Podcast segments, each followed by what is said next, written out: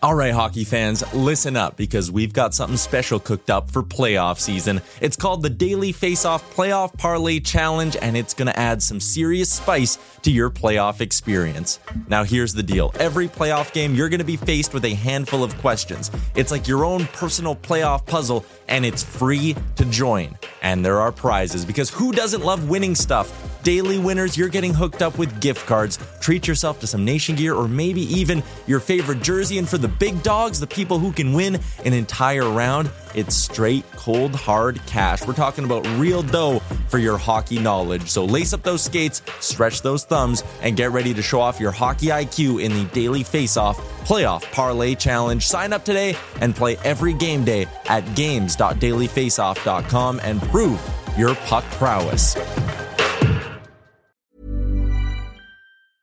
I'm Sandra, and I'm just the professional your small business was looking for. But you didn't hire me because you didn't use LinkedIn jobs. LinkedIn has professionals you can't find anywhere else, including those who aren't actively looking for a new job but might be open to the perfect role, like me.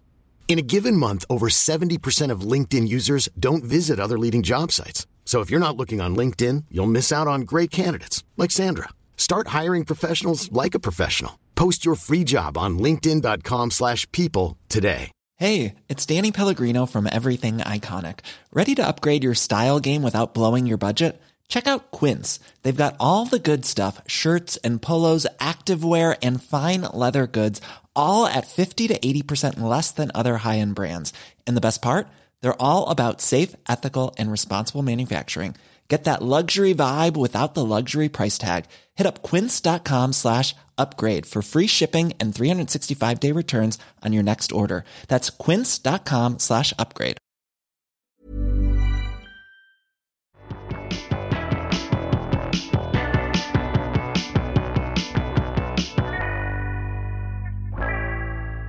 Welcome to the DFO Rundown podcast with Frank Seravalli and Jason Gregor on dailyfaceoff.com. Delivered by DoorDash.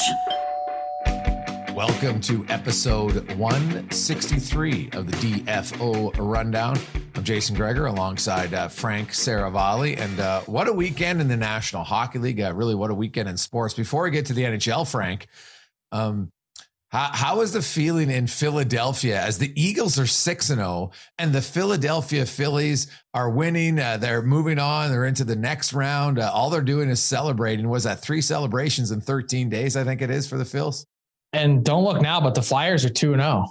I mean, like it was honestly, they, they've been calling it the perfect Philadelphia sports weekend. And certainly was. It was awesome. Uh, the environment at the ballpark was makes the hairs on your neck stand up. I took my son, he's eight on Friday. That was an afternoon game. And then Saturday was also an afternoon game. Took my daughter, who's six. Now, she only made it through just about seven innings. Like, she was like, she just hit a wall. She had had enough. She was flipping out because I wouldn't walk the entire lap around the stadium to get her a jersey, which I was like, hey, we'll, we'll order it online on my phone right now. I just want to watch the game. She's, she's just crying. So uh, she didn't quite get through it, but um, it was an amazing experience. Awesome to have to take both kids and uh, to do something cool and can't wait for the NLCS. Now you got, to, oh yeah, because you bought like a pack. So you have 17 games next year and you get all the playoff games that could go Yeah. all the way to the World Series. Yep. Oof, that's Pretty awesome. purchase. It's a good Yeah. purchase. You're not. It's the first time I've ever bought tickets for any team in my life.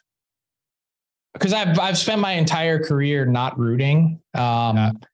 I I actually covered the Phillies in 2009 when they went to the World Series. That was my first year full time covering the Flyers, and I actually took like two weeks off of the Flyers beat in the middle of it in October to cover the 09 run, which is pretty amazing. And uh, so I covered the Phillies, and then during the lockout, I covered the the Eagles. I actually did all 16 Eagles games that year, uh, which is crazy. And so I, I've kind of covered all the the four major sports in Philly, and that sucks the fandom out of you. We've talked about this. You know that. Um, it feels weird to wear a jersey, and I don't. Uh, but this is the Phillies. I had a weird feeling about this team in like August and September. I was like, there's something about this group. Um, and I was like, I'm in. I said to my wife, I was like, I want to buy tickets. She's like, what? You want to buy tickets? I'm like, yeah, I do. I, I there's I like this team. There's something about this team. So I bought tickets and first time I've ever done that in my life. Now, does your wife want to go to a playoff game? Um, yeah, actually, we're gonna go on Friday. We're gonna go on a date, just the two of us. So that'll be fun. Yeah. Yeah. Say my, my wife is definitely more of a playoff person. We we have season. She's a front runner through my company. Yeah, she just doesn't. She likes the odd regular season game, but she just likes the heightened atmosphere of a playoff experience. You know, the there's nothing like playoff baseball, and I've been to every playoff hockey game you could imagine. Like they're electrifying. Playoff baseball, something about living and dying on every pitch is pretty amazing. That's true. The emotional roller coaster, I'm sure, every time. Right. Uh, oh, gee, it's two and two. And all of a sudden you get excited to be maybe it's going to be a strike or, or not. It's three and 2 mm-hmm. It's going to be a ball. So for I, four hours. Yeah, that's true. Well, yeah, four hours. That's the one thing. If there was only one thing I would change about baseball, though, you know what? Next year it's got to be quicker, right? All the rule changes that are coming in next season in baseball should be fun. So, what's your uh, prediction for the Phils? I think the Phillies are going to the World Series and they're going to play the Houston Astros. Houston Astros. Yeah, what a weekend that was. 18 inning game in uh, Seattle and uh, Houston. So Seattle fans, hey, you know what? I guess they got their money's worth. They hadn't had a playoff game in 20 years and they got And they only got one. Yeah, I know, yeah. but they got robbed, I guess. It's like they got one. two though, Frank. It's yeah. 18 innings.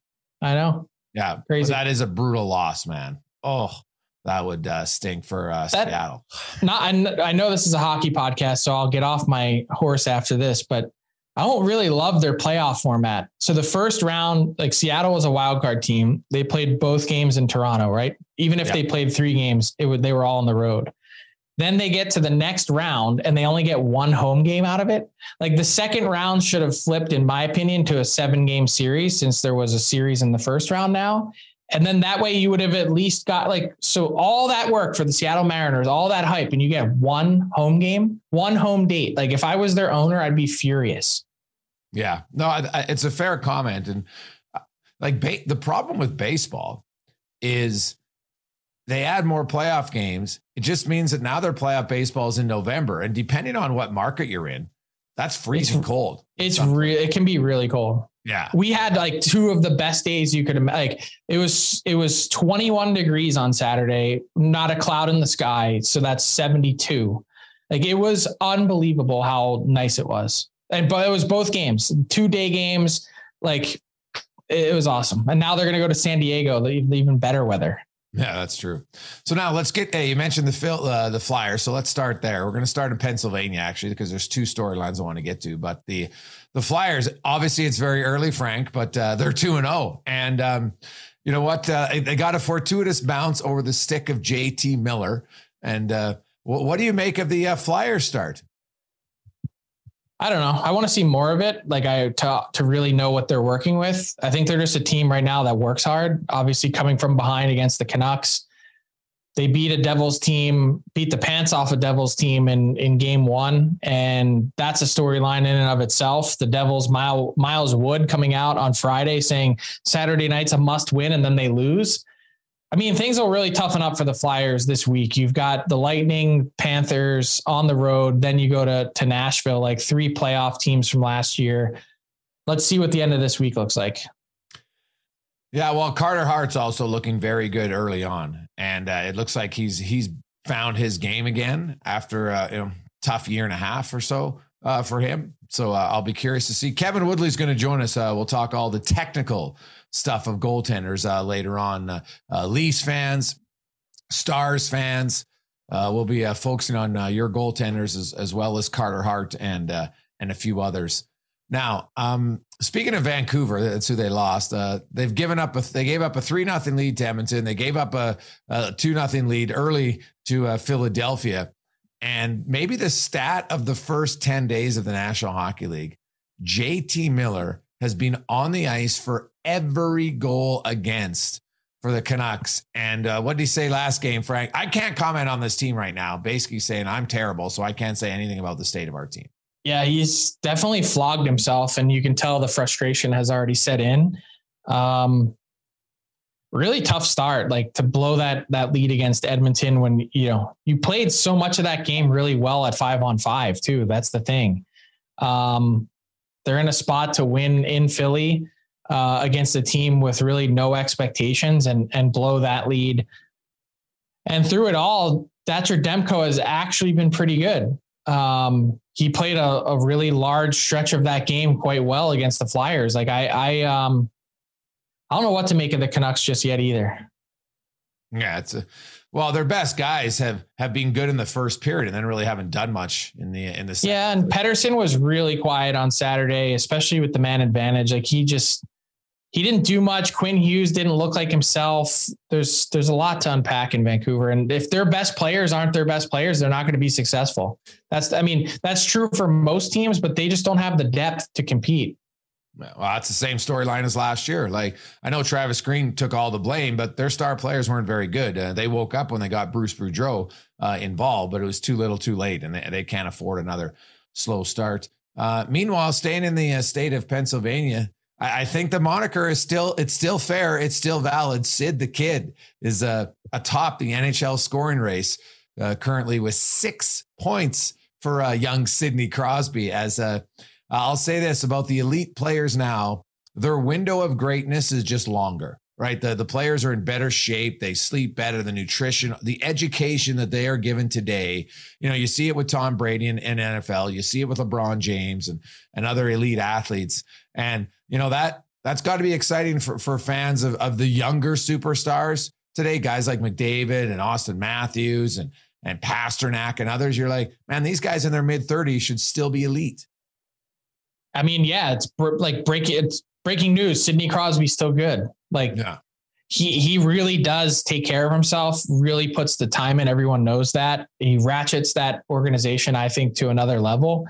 And I think what's been understated as the Pittsburgh Penguins return to Montreal and Jeff Petry makes his return to uh, to the Bell Center on Monday night is this team is is really well set up. Like they're, I think they're the improvements that they made on defense. We talked in our season preview about Jan Rutta, and you were saying what a stout pickup that was, and he's been good. But I think Petry, you know, I think he's still a really good player. And it was a tough trade for Montreal to make. They were kind of backed up against the wall. And for a team in Pittsburgh that didn't have any cap space to be able to wiggle out of the John Marino deal, um, you know, they were able to to really improve their defense, and that was a huge push for this team after getting everyone re-signed. Oh yeah, P- I mentioned Petry and Root. I felt to make their team a better defensive team uh, overall. And uh, obviously, they still got the offense. Uh, Guentzel and Crosby are a really dangerous duo. They just read off each other uh, very well. Some of their set plays off the face-off, Frank, are, are what really impressed. Next me. level. Uh, like you know when you when you have the guy going from the hash marks crossing all the way to the other side of the ice to get open with on set face offs it's that's great stuff man. And uh, you know pittsburgh they're fun to watch. Tristan jarry you know another goalie we'll talk about with woodley. He's off to another really good start so. They're gonna be good. Yeah pens look really good. They're gonna be a hundred plus team again.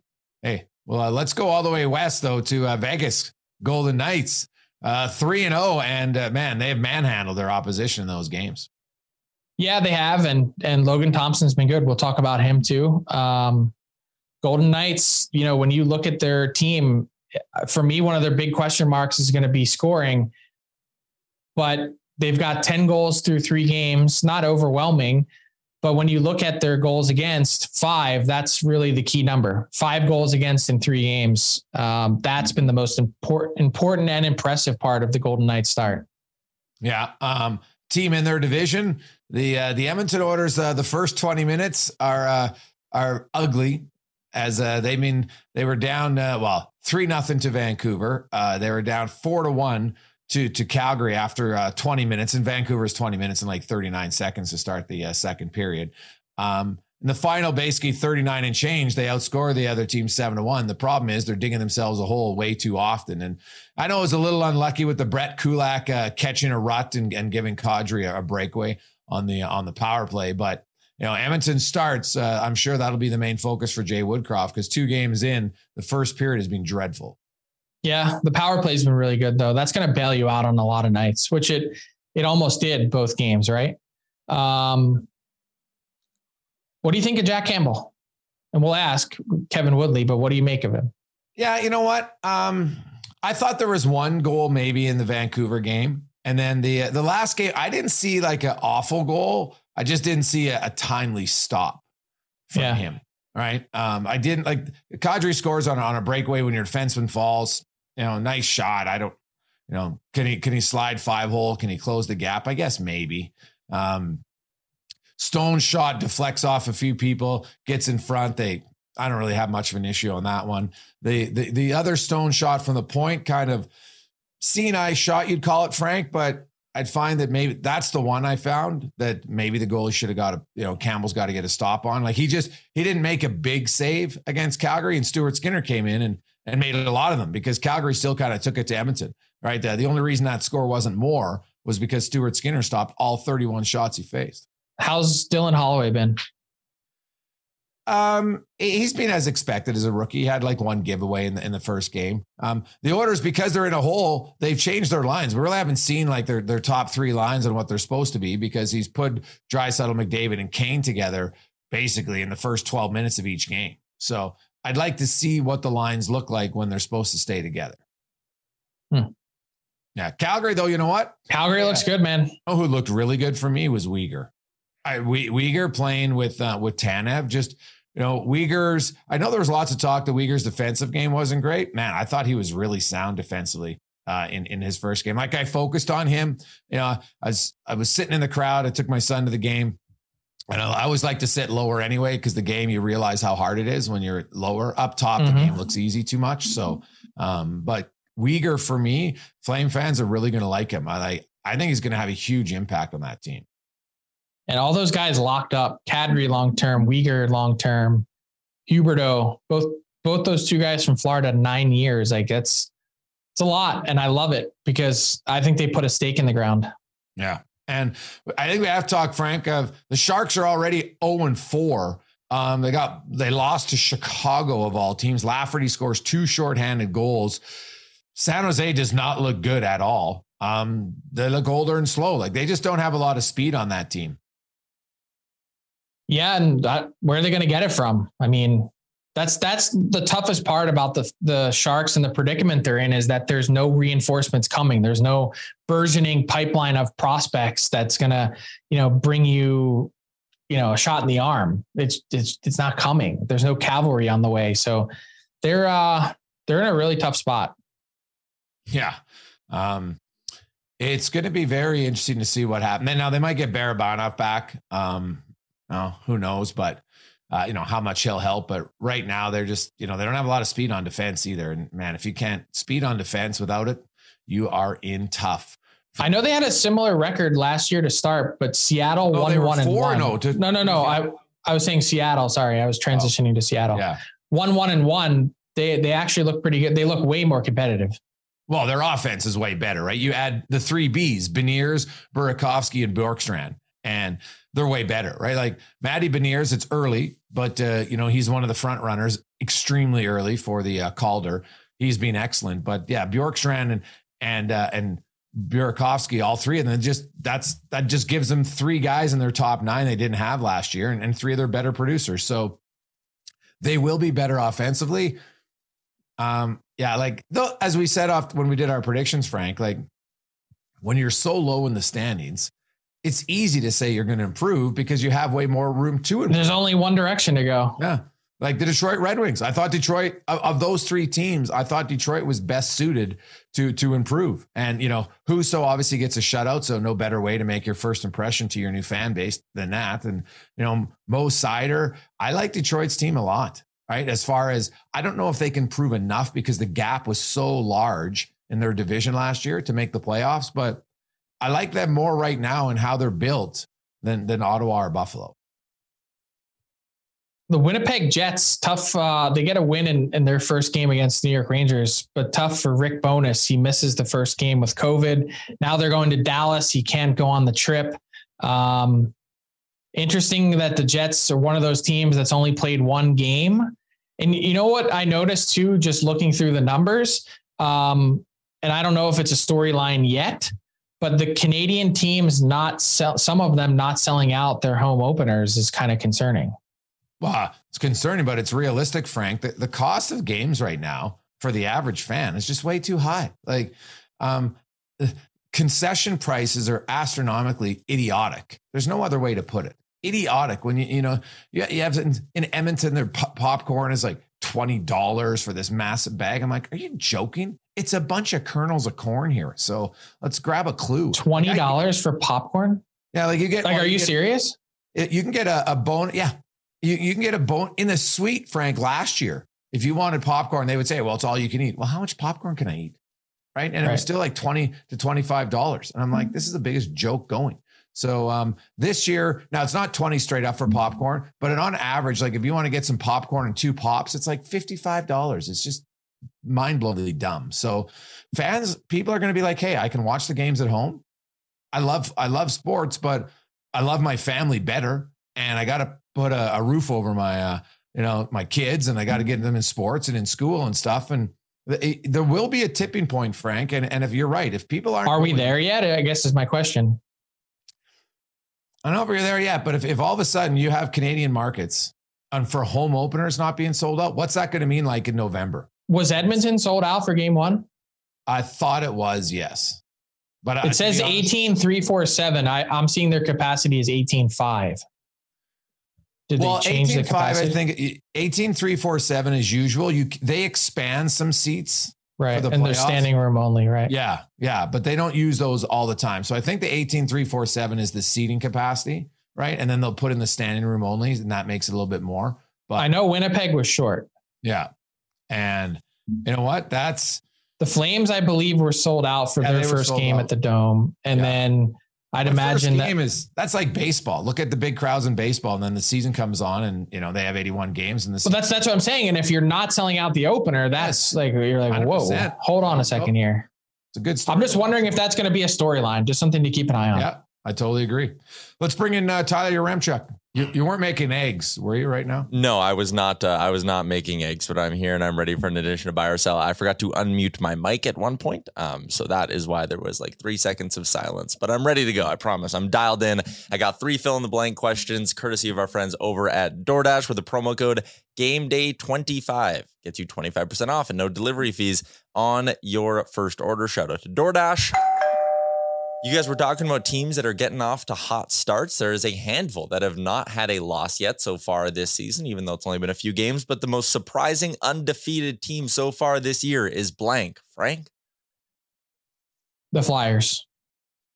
Jason? But it's two games. I'm going to say Vegas. They're 3 0.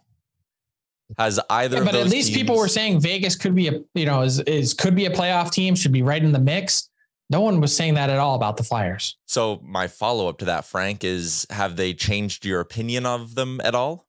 No, not yet. Jason, have the Golden Knights changed their opinion of you or your opinion of them? Um, yeah, slightly. Yeah, yeah. I was. Uh, now I had Vegas battling Vancouver for a wild card spot, and th- and that could still conceivably happen. But mm. what's imp- like Vegas's goaltending and defense, uh, their offense hasn't been dominant, but their goaltending and defense has been quite good. Last year, we had a total of four rookies in the NHL hit the 50 point mark. This year, we'll get blank. Jason? Well, Matty Beniers is off to a um, off to a flying start. start. I like uh, I like Mason Marchment in Anaheim. McTavish. Or McTavish, excuse me. Um, Mason Marchment, though, side note, yeah, also off to a good start. About him yeah. in Dallas, he's off. To, he's showing that last year wasn't a one hit wonder early on. Mm-hmm. But uh, I will. I love offense. I'm gonna I'm gonna buy, and I'm gonna say five. You say there's gonna be five, Frank? Who are your five? JJ oh, Peterka's got 2 I'm just, points I'm in just, Buffalo. Yeah, I'm just picking a number to be honest. I don't have any five specific in my head. I'm just saying five. I think all depends on who stays healthy, of course. Yeah. Right. And how the year goes, but I'll say five there are definitely some candidates across the league. I like, well, we've mentioned Beniers, uh, McTavish, um, Shane Pinto, I'd probably say has a, Pinto, a shot at it. Hey, hey, speaking of Shane's, uh, at what point is Seattle sending Shane Wright down? He played six minutes in game one. It was a healthy scratch in game two. You got to think he's going back with junior. Yeah, we'll see. Um, he should be. I, I'm going to say four. I don't know who the four are, but I feel like it's going to be less. Yeah, just a slightly weaker rookie class than last year. I, would buy. Well, it's not even that it's weaker because like, what is the normal rookie class, right? Like, yeah. we're so used to these generational talents stepping in over the last decade that it's like 50 points. Yes. Yeah, so what? And it's like 50 points is a really good year oh. uh, for any NHL player. We kind of lost sight of that and maybe it changed some of the expectations. Uh, I'm going to say four. Yeah, the year before that, there was only 50 odd games in the regular season. And still that yeah. year, we had a rookie hit 50 points because of uh, Kirill Kaprizov. So uh, going on to our PointsBet Canada bonus question. Speaking of the Vegas Golden Knights, I'm proud of myself because I've been on the Golden Knights for two of their wins already. I feel like they're, I felt like they were a team that was going to get off to a really good start. And if the goaltending was going to end up hurting them, it would be later in the year. Um, also, I will share this though as an embarrassing bet. I was very confident in the Edmonton Oilers going over 102 and a half points. So I laid a nice wager on it. The other day, I was just flipping through PointsBet and I look and I accidentally clicked under. So I'm on the Oilers what? under this year. Wow. Yeah. That, I mean, to be honest, like I'm not saying it's going to happen, but it's a possibility. Yep, it is. So uh, Oilers under 102.5 on the regular season, I guess is what I'll be rooting for this. I'm year. just, I was just trying to think. Last year, their over under was 98 and a half, and they smashed it mm-hmm. 104. But they needed a real run in the last two weeks of the season to get there, if I remember correctly. It wasn't like a foregone conclusion that yeah. they got there last year. Yeah, my thinking though was they won't have that crazy run at the end, but they won't have the like six, seven weeks of just terribleness at some point in the regular the, season. Yeah, I was like, they're, they're the worst team again. They were the worst team in the NHL. Uh, yeah, but two, 11 and two, like awful. This is my this was my point about Jack Campbell, and I'm I'm not slagging Jack Jack Campbell, but they got the one goalie that was as inconsistent as they were last year. Mm. He was on the exact same roller coaster ride personally he was like 920, 942 in the first 20 games of the season. I'm recalling these from memory. So if they're off, don't shoot me.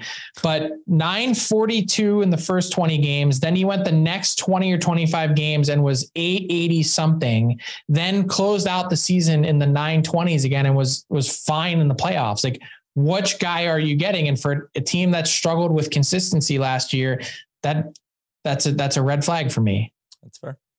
All right. Well, you know what? It's perfect timing, Frank, because uh, I have one more question. I have one more question. I sure. do have a Points okay. Canada bonus question. I just got sidetracked by talking about my own bets. Uh, I want to get your take on they have odds up and they update them throughout the year on who's going to win each division. The Atlantic division has taken a bit of an interesting turn. You got the Leafs at plus 190. They're the favorites. Florida plus 210, Tampa plus 280.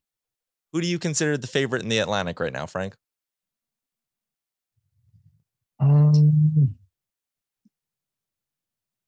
I would say Tampa.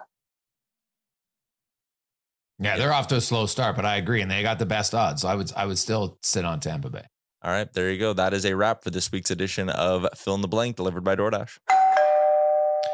And uh, speaking of goaltending, Frank, it's a uh, perfect timing from Jack Campbell. Of course, uh, we're going to focus on Jake Oettinger. He was sick in the playoffs last year. I know it's only two games, but uh, it looks like he's the exact same goaltender. And if you're a Dallas Stars fan, you can be excited about that. Uh, Logan Thompson, uh, the the Ilias, Matt Murray. Matt Murray and Matt Murray pre-injury we'll get some technical stuff going on there. Uh, what were the concerns? And uh, the guy that Frankie thought anyway was going to be the uh, the key and goal for uh, Toronto, Mr. Uh, Samsonov. Uh, he is now the guy. So what does that mean? Kevin Woodley will join us to discuss goaltending.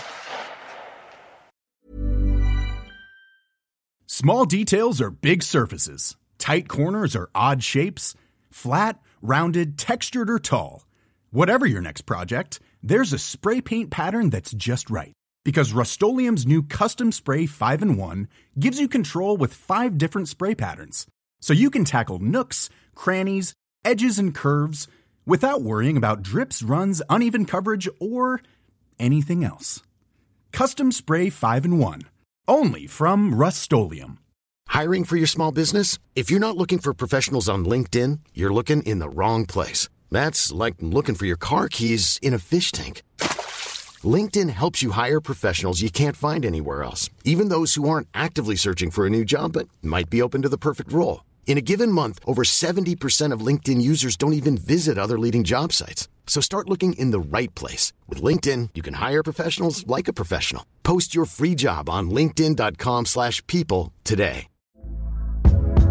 Hey there, it's Michele Norris. I'm host of a podcast called Your Mama's Kitchen. When I travel, I'm usually looking for a way to find a taste of home when I'm not at home. And one of the things I love to do when I am at home is entertain. And Airbnb allows me to do that. When I was in California recently, I rented a house that had a great kitchen. And when we were sitting around the table, we we're all thinking, we're in someone else's house. Someone could be in all of our homes as well.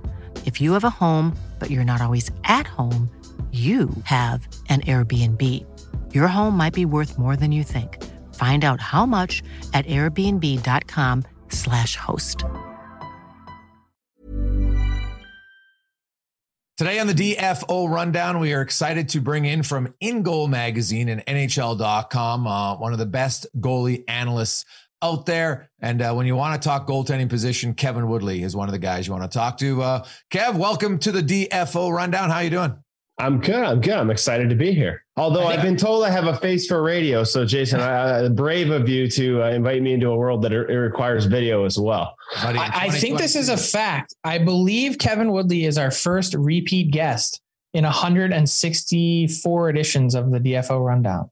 Ooh, I like flattered. It. Good yes. stat, Frank. Good stat. Well, uh, he was obviously very good the first time, so we had to bring him back. Um, we are going to get into goaltending. Uh, let's start with Matt Murray's situation, Kev. Um, the game he played, you know, the four goals to the glove side, and then the, the, we'll get to the injury in a second. But what were some of the things you saw in that game that gave you pause? Uh, it was everyone's going to focus on the glove. I focus on the stance and the setup. Um, to put it in simple terms, too low, too wide, too soon. Uh, it's and, and, and and and I'm a little surprised. Actually, I was borderline shocked by it because it was something that he I thought he was in the process of well underway of changing when he was in Ottawa, and I thought it was one of the changes that needed to happen. I heard a lot after the signing in Toronto of like, oh, they need to get the old Matt Murray back. And it drove me a little bit nuts because I understood the concept of, hey, we need to get a two time Stanley Cup winner back.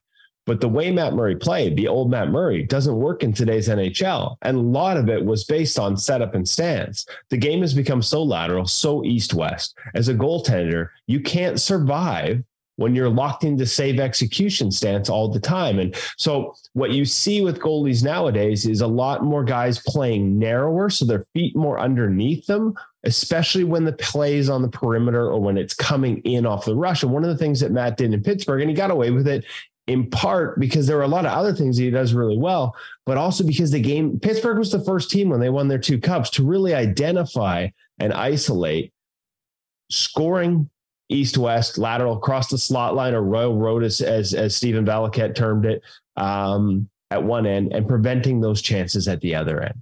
And so as once they won those two cups, copycat league, they started to bleed the personnel that allowed them to prevent it uh, in their end. And other teams were trying to create it. Hell, Washington literally went through ClearSight Analytics and allowed their goalie coach to sort of look at how scoring chances were created the best scoring chances in, in part because of the way the Penguins did it, and then won a cup doing the same thing. Like literally everyone in the league started to go east west. And if you're locked in low and wide, your feet are way out beside you, you can't move as easily side to side.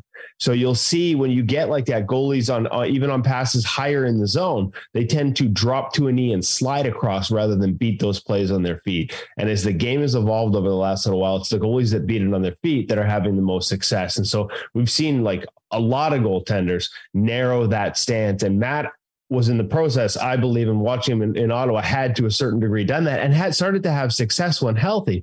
So I was shocked to see him so wide and low in his stance. And of course, that that that's going to fuel problems with your hands because when we get locked in low and wide, as we drop to the ice, we can't stay over the puck and keep our hands forward. So what happens is, as we drop, we have a tendency to pull our shoulders back and our hands get behind us. We can't sort of keep them out in front, and so they sort of disappear on us a little bit. And um, yeah, so that was that was the biggest shock to me. It wasn't where the puck went in. The, I, I do believe you're you're talking more. The glove is more a symptom. It's not the disease. The okay. disease is the setup in the stance. And I was shocked to see how locked in low and wide he was. It's something that the goalie coach there, Curtis Sanford, here in Vancouver, he's a disciple of Ian Clark. Like he uses a multi-stance system. Depending on where the puck is in the zone, you're at different points of height and width in that stance. So to see Matt so low and wide so soon, so often, uh, I honestly, it was a bit of a shock to me And I don't think you can have success in today's NHL playing that way, frankly. So the bad news is he's got a month off and it's a lower body injury. When he was in Ottawa this first year, after a month off, he had his most success coming out of it because it was a it was a neck slash arm injury at the time. Um, he'd had some treatment, uh, actually by the Ottawa team physicians that pinched a nerve in his arm, so he couldn't play for a month, but he could skate, and he skated every day, and they worked on that, and he came out and he was better. So, um, yeah, that, that was a little bit troublesome to me, and, I, and I'm not sure that the fix happens while he's out either. So that's what I was going to lead to. The abductor is probably one of the worst injuries for a goalie because it's lower body, and uh, you're not going to be able to train very much. How do you expect him to be out longer than than maybe what you expect, just because the the importance of the abductor for goaltenders? I don't know the degree of it. Like, you know, I that could be an injury. You don't know the degree of it, right, Jason? So I sort of got as much as we don't like to trust teams because they tend to fib when it comes to. Uh, I got one of the best at it here in Vancouver. I don't think we've ever had a team that have a maintenance day turned into a month off more than the Vancouver Canucks. But um, hey, if they say it's a month, uh, I think depending on the degree of the injury, it's more than enough time to come back. My fear is that what I saw in his game required a lot of work on his skating and movement. And who knows? Hey, listen, like he's trying to make a change. Um, I equate it often goalies making changes to golfers making swing changes. And when you get under pressure on the back nine on Sunday, that's when the old swing comes back, right? Like you get double crossed. You've been playing a fade, and you, are getting rid of a, um, well, in my case, a hook, getting rid of a draw, and all of a sudden you on the back nine pressure, boom, the old swing habits come back, and you're double crossed, and you're in the woods. Uh, under pressure, home opener, leave, so all that maybe old habits just overrode all the changes he was trying to make. It's possible, seen it happen. Um, but I'm really curious to see what Matt Murray looks like uh, coming out of this break. Because if it's more of the same, again, Forget about the glove. It's everything underneath that sets him up for failure on high shots. And if it's more of the same coming out of the break, then I'm a guy that was big on that signing because I knew that the process had already started in terms of the changes, or at least I believe they had in Ottawa. If they've reversed that and gone back to truly the old Matt Murray, I'd be worried about what this looks like for the Toronto Maple Leafs moving forward because I really do believe you can't play the game that way anymore. Yeah, that's that's exactly what I was just going to ask you. If you were the Maple Leafs in this spot right now, you have four weeks to sort of figure out where this goes from here. And assuming he is, you know, does get back to completely healthy, which that's also been a huge part of his story and struggle. It seemed like every time he was sort of starting to piece it together and figure it out, boom, he's down with an injury again what what would you be thinking or feeling right now in terms of a level of concern for whenever Matt Murray does get back? Are you confident that he's going to be able to perform up to the level that you need him to?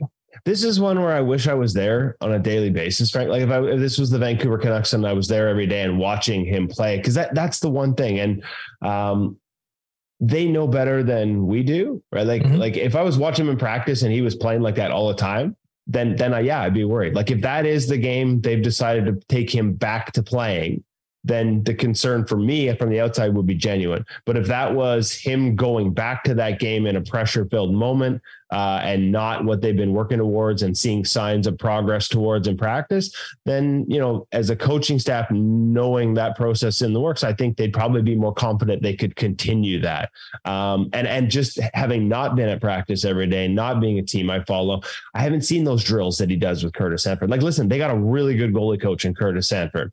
Um, love that signing for them. So I was, like I said, like I think he used the word shocked. I was really surprised to sort of see that low and wide setup um, as often as I did in that in that opening game, and only they or somebody who's been watching the team on a day to day basis would be able to tell you whether that's the new norm or that was just sort of reverting to old habits. Mm-hmm. Wanted to ask you about another guy who may have surprised some with his start. His team is 3 0. He is personally 2 0. That's Logan Thompson in Vegas. Two starts, 947 save percentage, one shutout a lot of people had, you know, concerns about Vegas and their goaltending. Can he carry the ball for this team for a long time with Robin Lehner being out for the season? Uh, he had showed some promise, obviously, last year. Um, what is what's the ceiling for Logan Thompson? Well, I think the ceiling is where he's at right now. Like, like I, he, you know, his numbers last year in a small sample, like graded out top 10 in the National Hockey League in adjusted save percentage. So I wasn't worried about Logan Thompson in terms of where he was at last year. He was actually, there were times when Lehner came back where you could see he was clearly playing through something.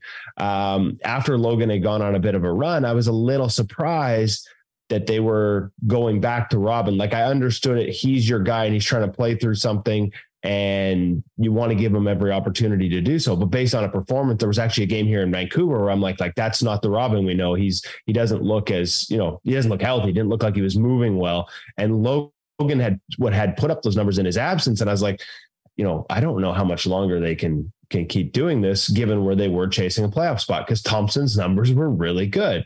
Um, so ceiling, like like I, I I guess I worry about saying, oh, like he's got even better in him because he's been in, he's been really damn like really good last year and really good to start this season. It's been really impressive. I don't know that there's a whole lot more. More. The question now is, can you do it consistently? And that's always the hardest part about transitioning into a number one job. It's night after night, uh, 82 game season travel as things start to wear and tear. As a number one guy for a month versus a week, you lose that time with your goalie coach you lose the time to sort of work on the little details that seem really good in his game.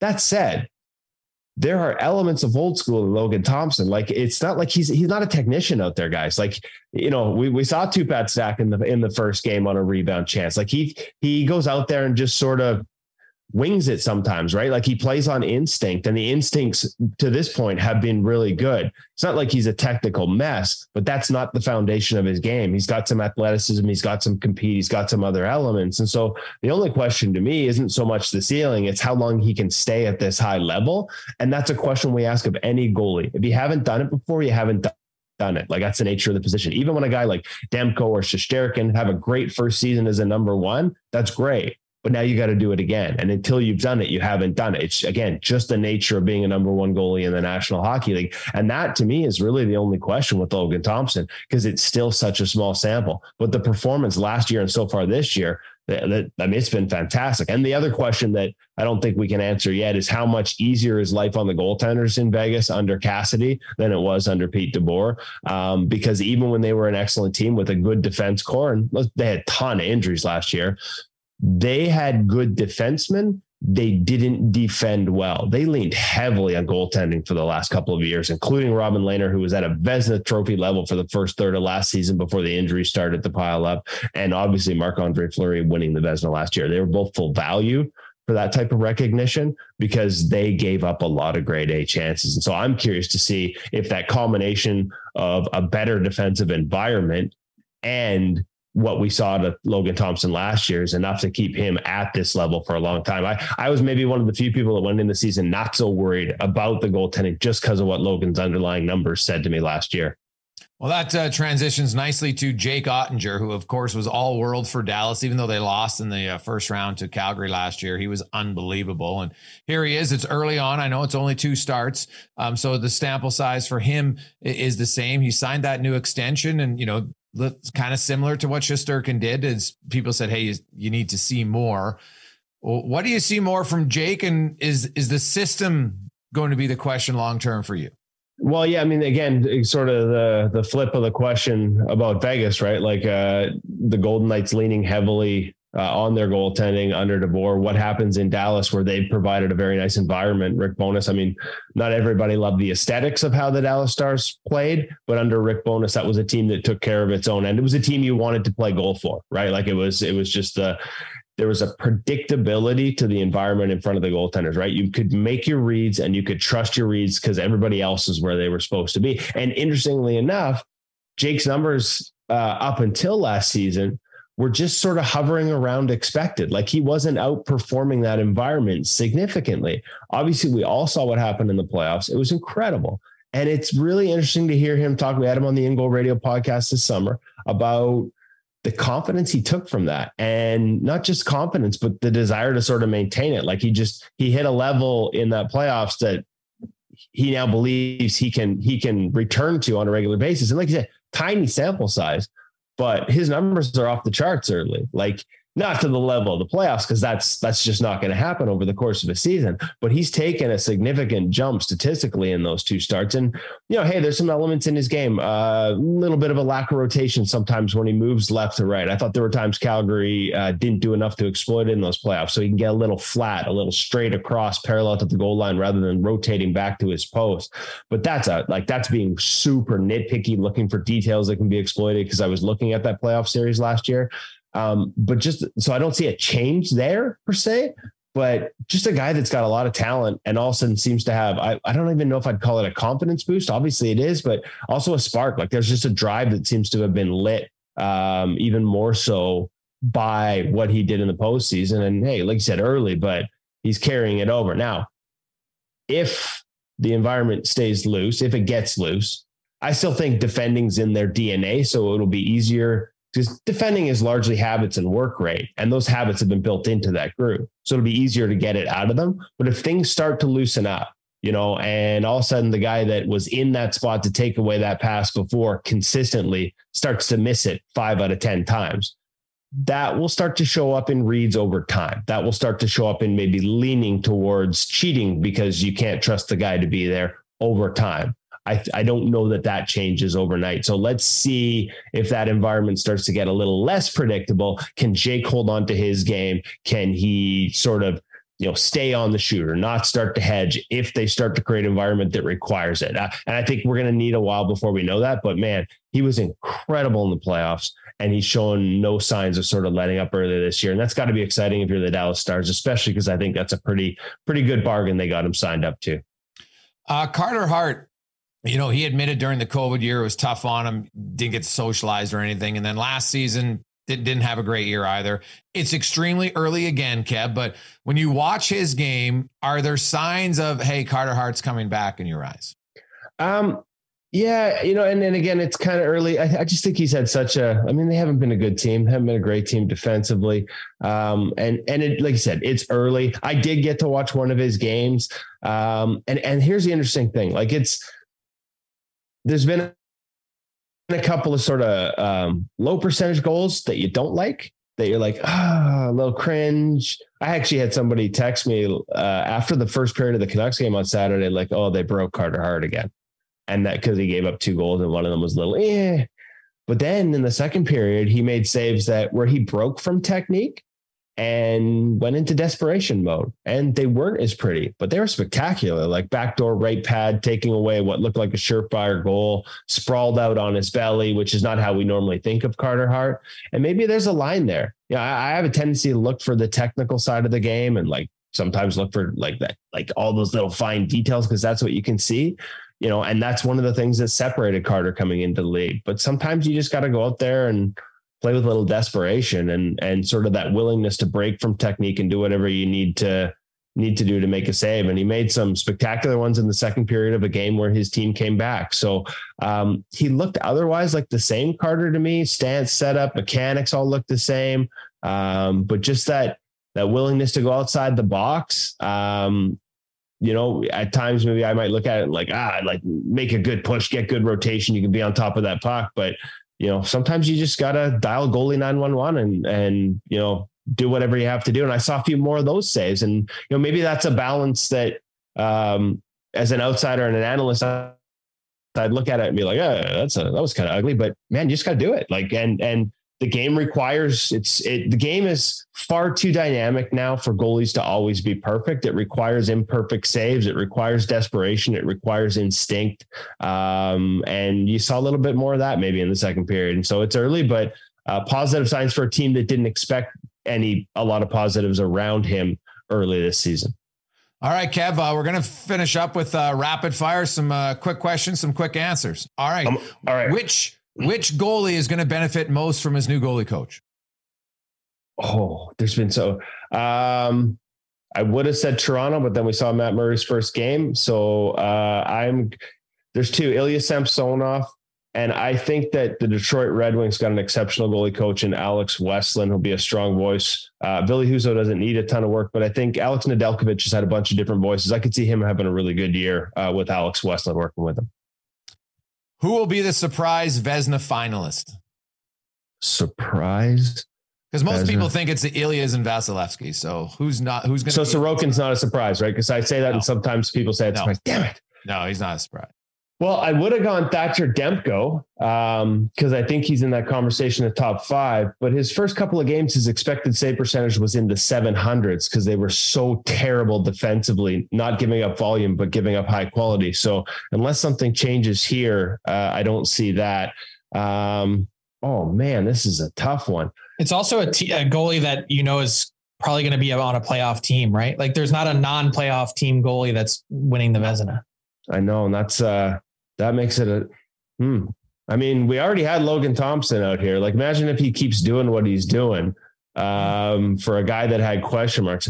I, I mean, he's not Come going to give win us a an answer. Give us an answer. Yeah, I, I'm a hedging here. I'm, I'm, I'm, you got me. You put me on the spot. You know what? If if he's not on your list, I think Freddie Andersen, if he stays healthy, has a hell of a season in Carolina and could be in that conversation. And GMs only like to vote for guys who have been in the conversation before. That's why I, Thompson doesn't have a chance. So uh, give me Freddie Andersen for outside the box.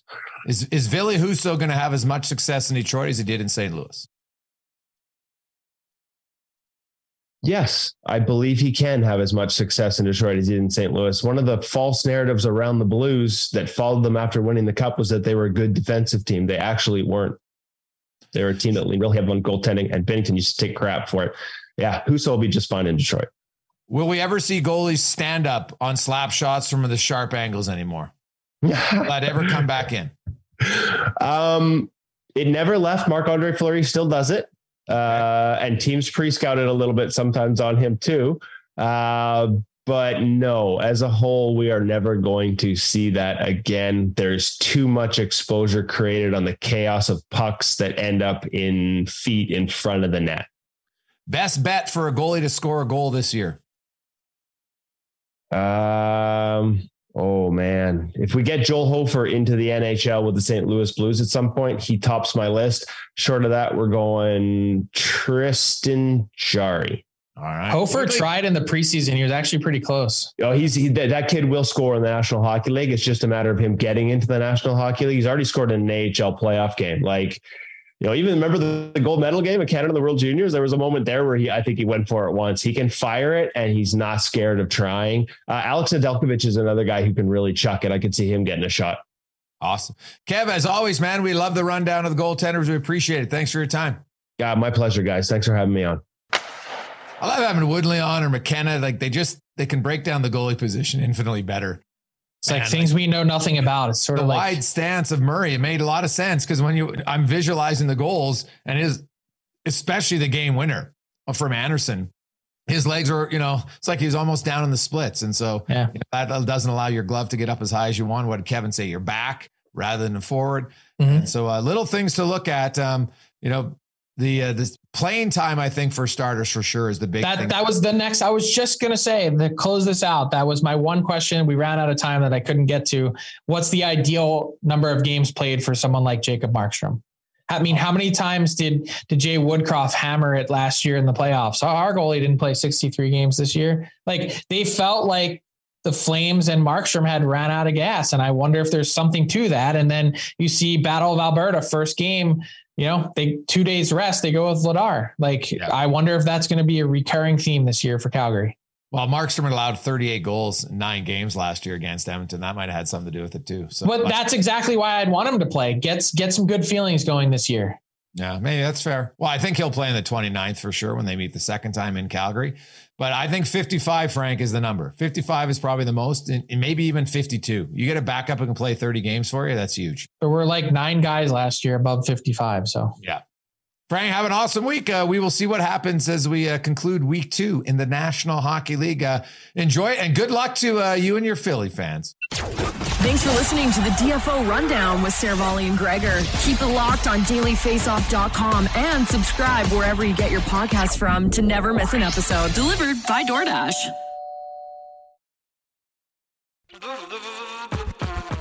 All right, hockey fans, listen up because we've got something special coming your way this playoff season. It's called the Daily Faceoff Playoff Parlay Challenge, and let me tell you, it's going to add some serious spice to your playoff experience. Now, here's the deal every playoff game day, you're going to be faced with four questions. It's like your own personal playoff puzzle.